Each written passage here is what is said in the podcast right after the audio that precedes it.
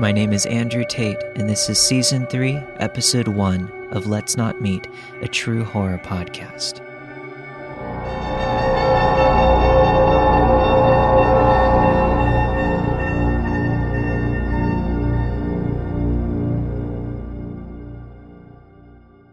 This happened yesterday, and before anyone says anything, yes, I know I was stupid.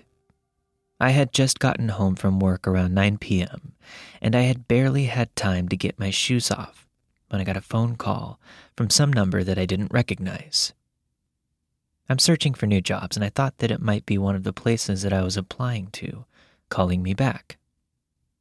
I pick it up, and it's some guy who says that he's with some kind of third party detention center, which, as he explained it, was for low risk inmates that were sent there whenever the local jails were busy or filled. That should have set off a nice big red flag for me, but for whatever reason, it just made sense in my tired brain.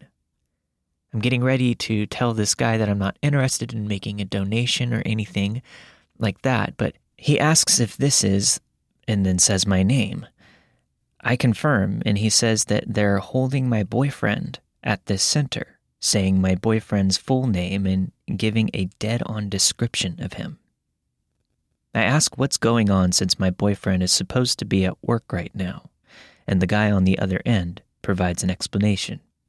He says that my boyfriend has struck a pregnant woman with his car on his way to work and was four times the legal limit for blood alcohol. He said the woman was in critical condition and that my boyfriend had broken a few ribs and his nose in the accident. I'm freaking out at this point and ask if I can speak with my boyfriend, to which the man obliged. I'm put on hold for a minute or two before my quote unquote boyfriend picks up the line. This person on the other end was panicking, saying how it wasn't his fault and begged me not to tell his parents again using my full name. It didn't particularly sound like my boyfriend, but I figured it was because of the broken nose that he supposedly had. And his tone really helped to sell it, because it all sounded so legitimate. The man from before comes back on the line before I can really ask any questions and explains that they had to sedate my boyfriend since he had begun to panic and hyperventilate, which I was starting to relate to more and more by the second. The man on the other end tells me that I should come right away and that the bail is set at $2,000 cash only. I stupidly tell him that I don't have that much and that I may have half of it. He tells me that that's fine and that I can work something out with the front office when I get there and just to bring whatever I have and seeming like he's trying to calm me down. He's giving me the address, and I can barely hold a pen because my hands are shaking so badly, and I'm very poorly trying to hold back tears. All of a sudden, the door opens up, and in walks my boyfriend. Completely normal looking, no broken nose, but more than a little confused as to why I'm now crying. I'm still on the phone with the man and ask him what the fuck he thinks he's doing, telling him how my boyfriend just walked in and he promptly hangs up. I tried calling back a few times, but it went directly to voicemail. Find out the power to the bar my boyfriend works at had gone out, so his boss sent everyone home early. And I had never been so grateful for a power outage. My boyfriend slept on the couch to keep watch, but unfortunately, I still couldn't sleep that night. So I decided to look up the name of the organization that the man worked for. Big surprise, that turned up nothing. I then looked up the address he had given me on Google Maps and see that it was some random abandoned strip mall in the middle of a sketchy ass area that was about an hour and a half out of town. What really freaked me out about this whole thing was that the guy knew my number, both me and my boyfriend's names, but didn't sound like anyone that I had met before.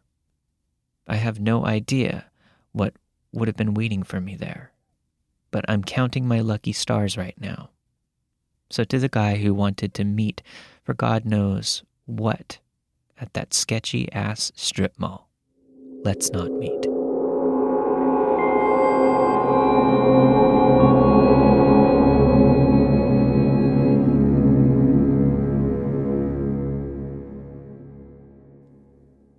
In my eighth grade year, I moved in with a family member after my mother passed away. This family member lived pretty far into the country.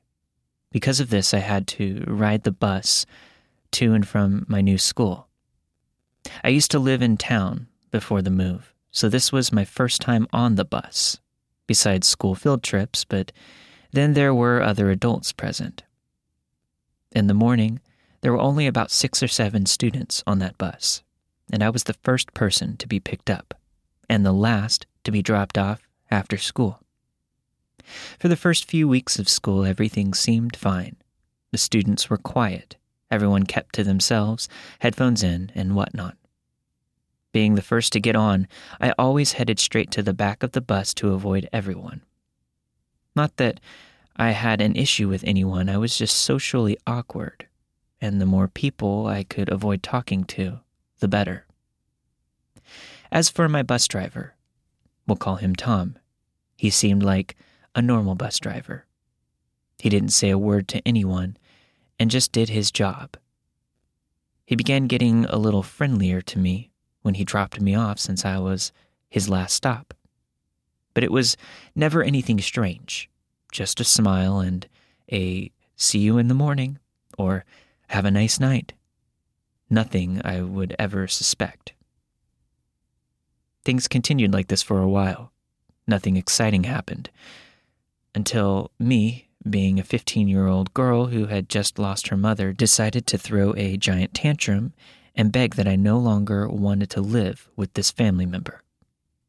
I missed the more populated city, my old friends, and my old school. So, about two months into going to this school, I decided to move back home with another family member. This is where the story shifts.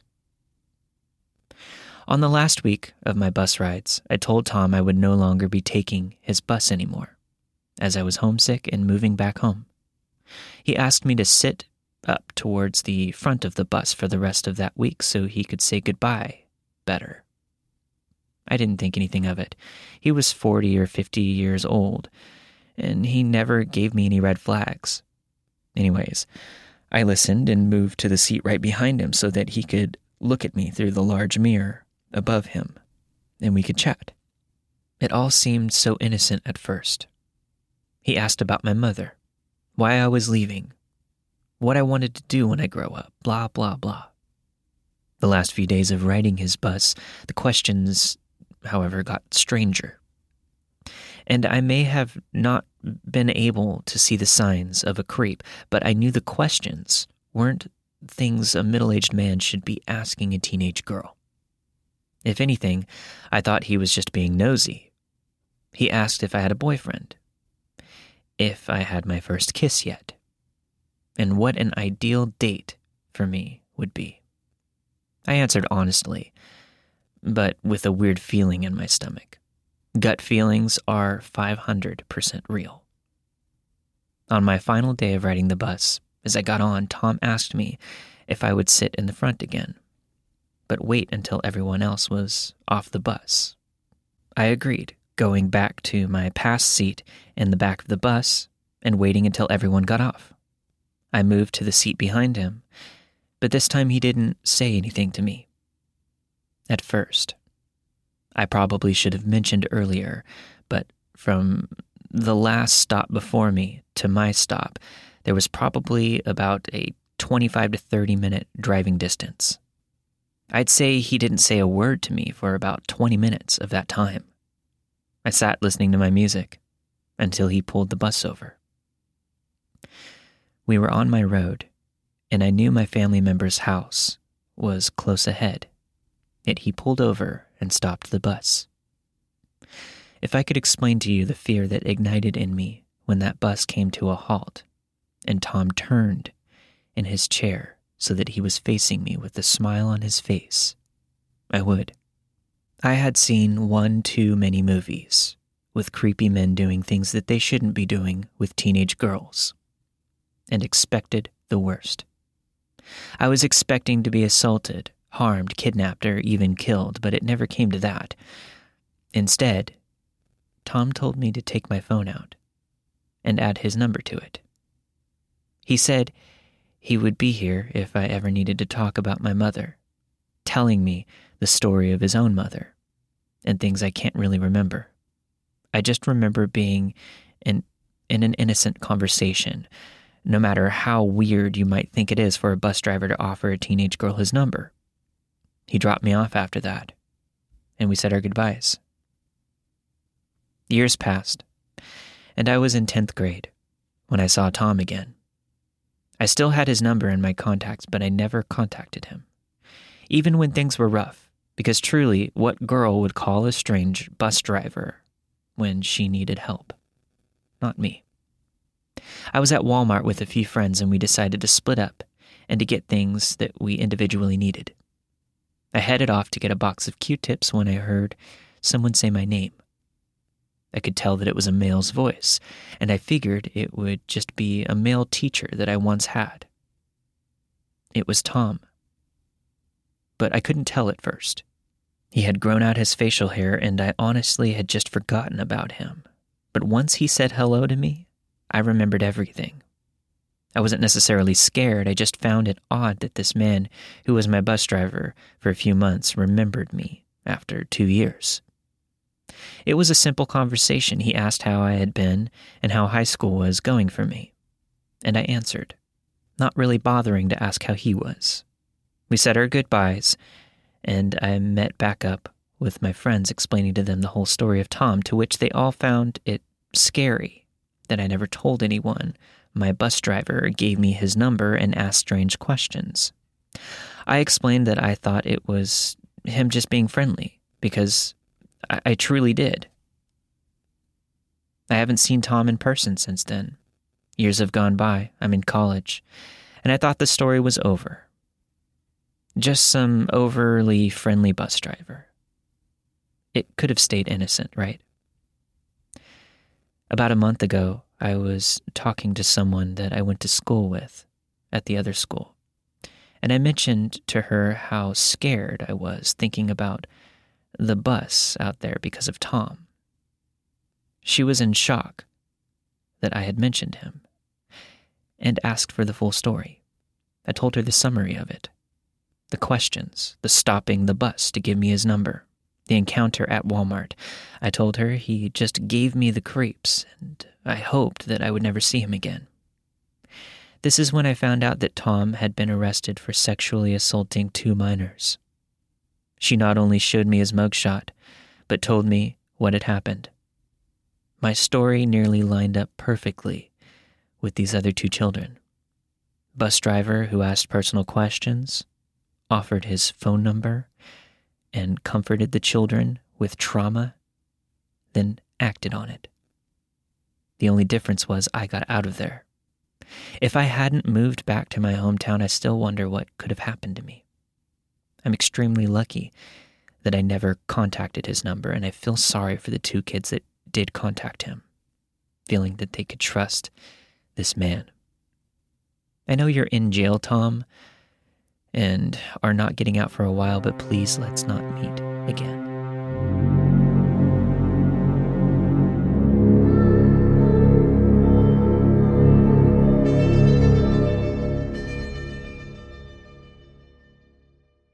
So, this happened to me and my mom last year. We live in a pretty bad part of town, and it's not unusual for us to encounter a couple of weirdos in our day to day life, but this one encounter really scared us both. We actually moved out shortly after this happened, so let's get straight to the story. My mom and I were just arriving home when we see a man standing in front of our main door. Very skinny and tall. He looked like he was in his mid 40s. My mom questioned what he was doing and if he needed anything from us.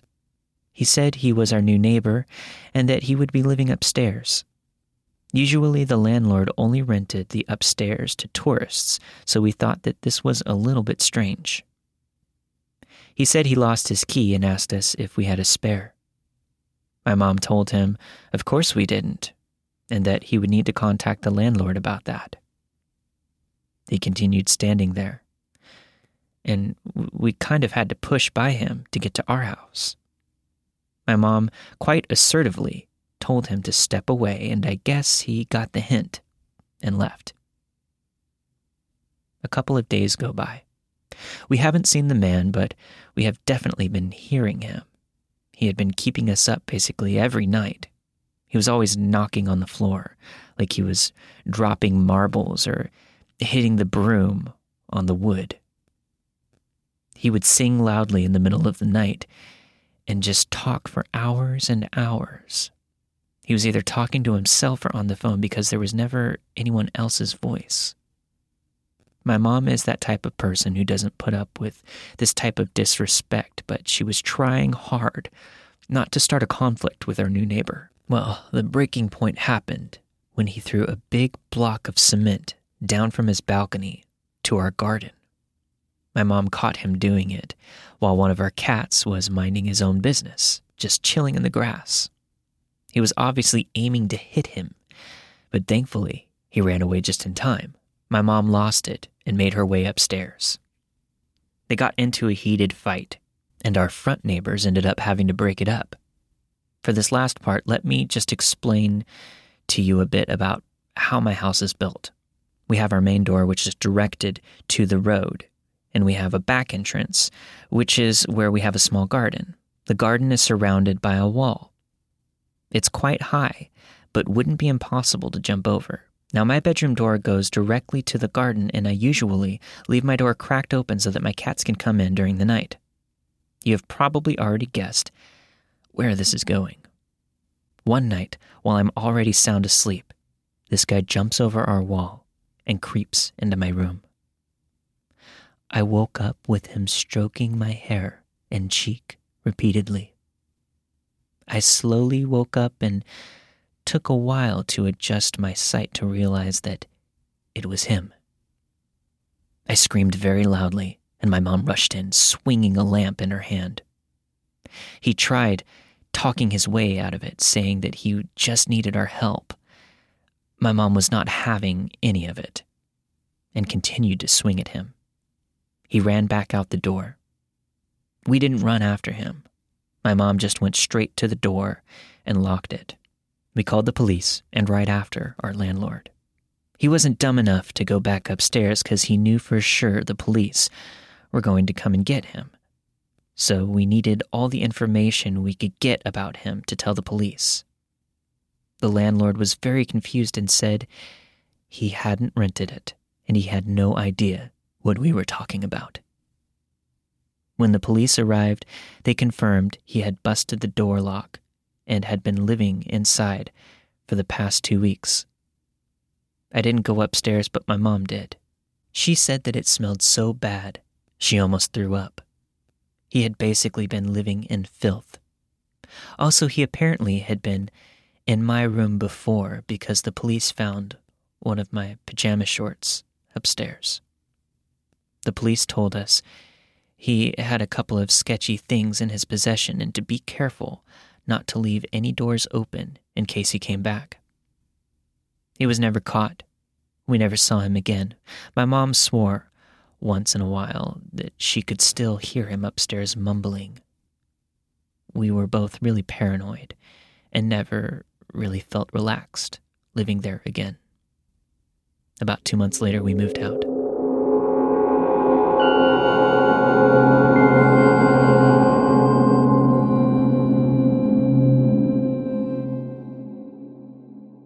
Final story of this week's episode contains depictions of abuse.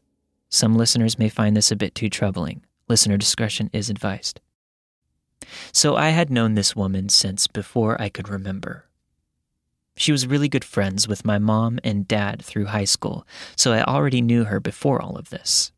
Unfortunately, my mother was an alcoholic and pill addict, which led to pretty bad neglect for several years when I was very young. Which is a story for another day. After missing most of my third grade year, DCS got involved and my dad got custody of me. He was dating the stepmother at the time, and at first everything was fairly normal. She was like an older sister or a friend. It wasn't too long before I noticed things started to change. One day when I was about nine, I was sitting on the living room floor, playing with my back against the couch. My stepmother crossed the living room to go down the hallway, and as she did, seemed to shoulder check the doorway. As soon as she did this, she turned around and started yelling at me, accusing me of pushing her.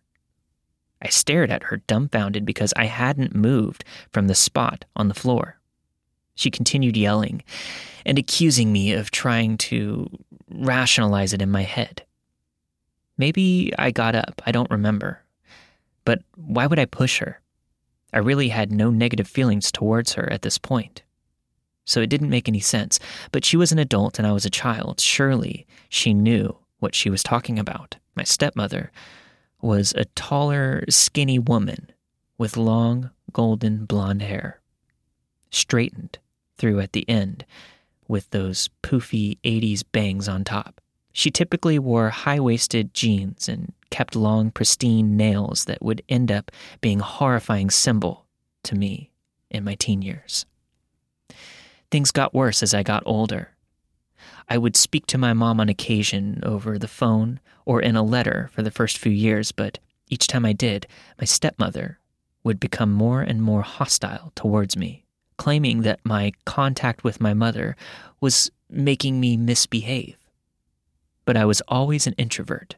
I loved reading and school, and I was a bit of a nerd, and I hated getting into trouble, so this accusation didn't make sense to me even then.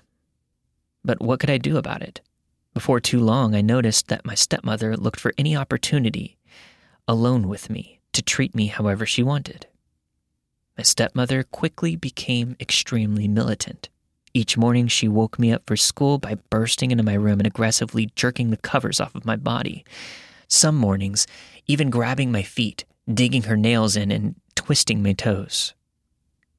I was expected to follow a strict schedule on school mornings 6:15 a.m. out of bed 6:15 to 6:25 get dressed for school 625 breakfast.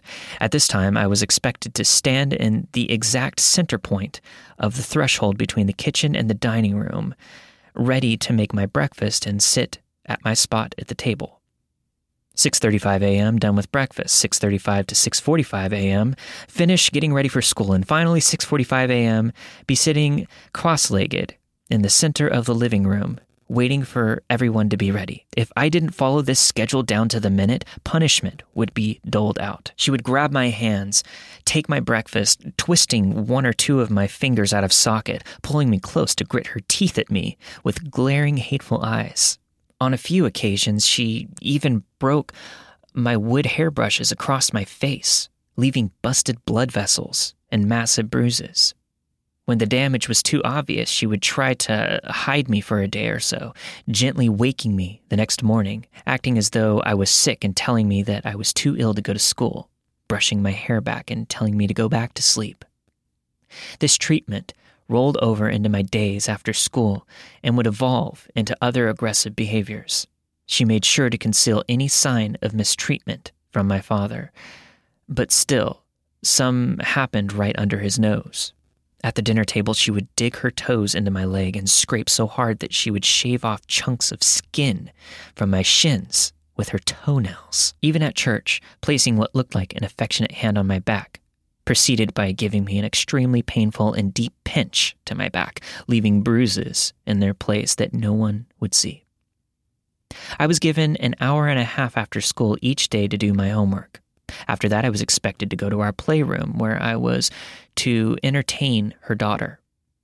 My stepmother's daughter was between five and seven when things started to get really bad. I was expected to play what she wanted, when she wanted, and abide by any requests made. This was never said but understood and later learned the hard way. One day during the summer, while eating lunch with her daughter, in the playroom, she asked me to open her dessert. She had a kid cuisine that she had merely taken two bites of. My stepmother would typically leave the plastic over her dessert as a system to encourage her to eat her dinner first. Of course, when she asked me to open it, I asked her if she was done eating her meal, passively addressing the fact that she had barely touched it. I was about 14 at the time, and it seemed like a plausible thing to big sister her about. But when I didn't give her what she wanted, she got up in a huff to go tattle to her mother, as most six year olds would. Stepmother immediately was enraged and barreled down the hallway in my direction. I don't even think I was out of view of her daughter when she grabbed me by the hair and started dragging me. I tried to keep up, but lost my balance and fell on the floor as she continued to drag me down the hallway by my hair. Once we reached my bedroom, she started kicking me in the stomach and then pulled me to my feet to face my bed. She then began rummaging through my belt drawer and pulled out a woven leather belt that she had already used more than once and then proceeded to beat me with the belt, starting with my shoulder blades all the way down to my ankles. Heaven forbid if I screamed, she would beat me more. The abuse also did not stop with physical as she seemed to get a kick out of bullying me. This, she wasn't so worried about hiding from my father, as she would make it seem light-hearted and juvenile when he was around. One evening, while having a family dinner at one of our local go to sit downs, she started kicking me under the table, passing me horrible, evil glares. After a few minutes of this, she spoke up. You chew like a cow, she laughed. Why can't you chew right? Doesn't she chew like a cow? My dad chuckled, thinking it was meant light-heartedly. But as he looked down at his meal again, her death glare staring a hole through me with a tight jaw and gritted teeth told me otherwise. This became a new target for her abuse. She did this again later when she noticed that I had walked on the inside of my house shoes, kicking me in the back of the knees, making me fall to the floor. She began kicking me in the back, knocking the wind out of me, all simply over the way that I walked. This became my daily life. Speaking out seemed ridiculous because of all of these punishments. They just felt so absurd. I didn't tell anyone for a long time, but as I got older, people around me started to get wiser. When I was in middle school, my dad and stepmother were called in for questioning by my school. Two of my teachers were highly suspicious of my bruises and constant swollen fingers. My stepmother proceeded to put on an act, crying and acting hurt and shocked that they would even think that she could hurt a child. I changed schools after that year. Things only got worse once I went to high school, as she seemed intimidated by my aging and gaining maturity. Male friends were off limits, and my curves were to be hidden in horribly unflattering clothes. I didn't really mind so much as I really had very little interest in boys or displaying my womanhood to any degree.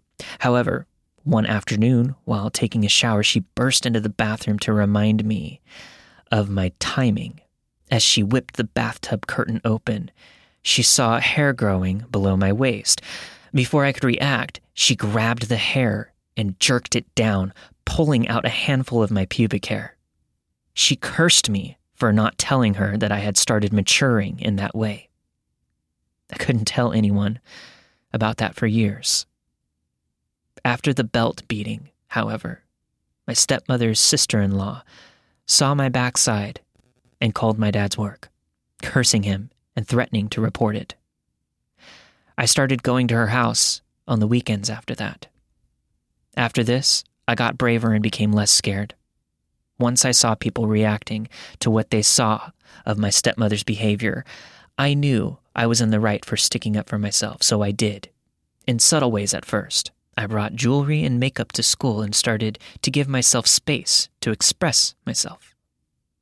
Then one morning, while running a minute or two behind my breakfast schedule, my stepmother came into the kitchen in a rage. Why wasn't I finished getting ready for school? Before I could turn around from rinsing the dishes, she was rummaging in the utensil drawer and pulled out a fork. She backed me against the kitchen counter, pressing the fork to my throat.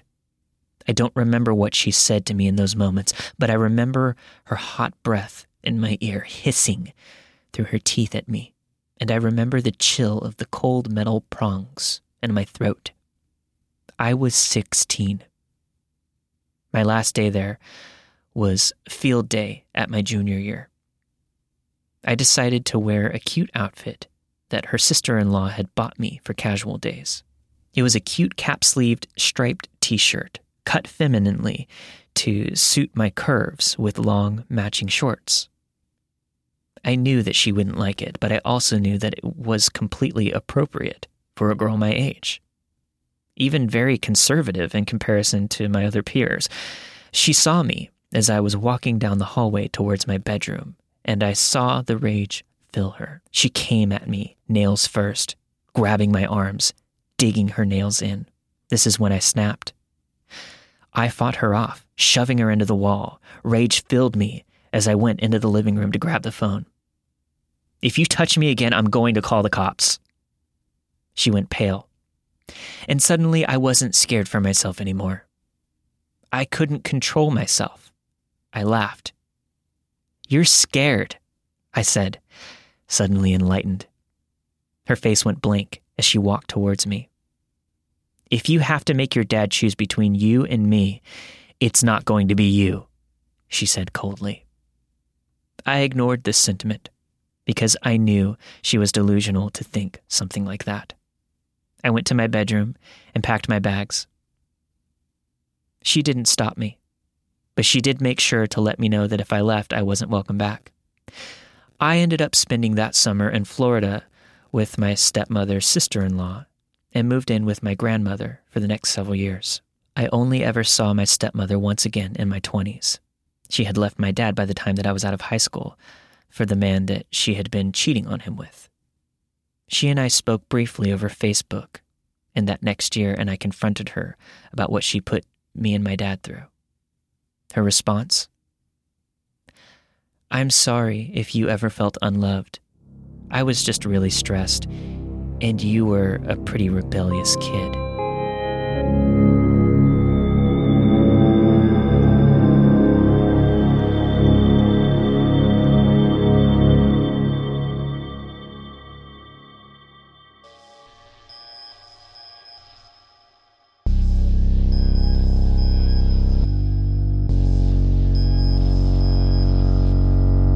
For listening to this week's episode of Let's Not Meet, a true horror podcast. This week you have heard The Phone Call I'll Never Forget by Reddit user That Girl from That Thing. Beware of your bus drivers, folks, by Reddit user Woosername. The Guy Living Upstairs by Reddit user Mrs. Grinch. And finally, I'm pretty sure my ex stepmother was a psychopath by Reddit user Secondhand Elephant. Don't forget to send your stories in to let's not meet stories at gmail.com. And for any questions, email let's not meet podcast at gmail.com.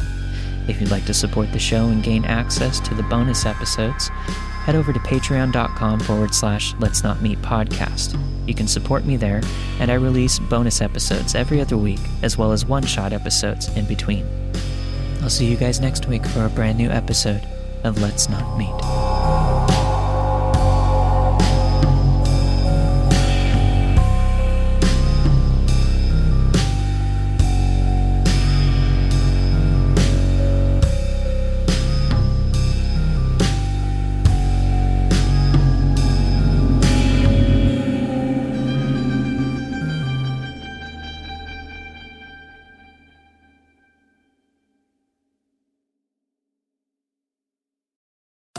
You know what this is? A commercial? Right, and you know what that means. Time for a snack? Wrong. I want you to do some heart healthy exercise. Yes, you! Try some seated leg extensions right now. Just lift each leg up and extend it straight, one at a time, six to eight times. I can do that.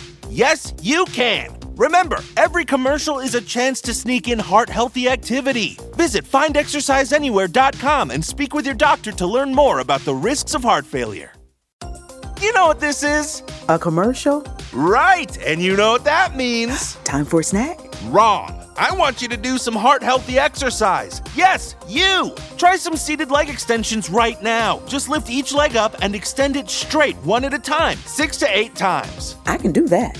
Yes, you can. Remember, every commercial is a chance to sneak in heart healthy activity. Visit findexerciseanywhere.com and speak with your doctor to learn more about the risks of heart failure.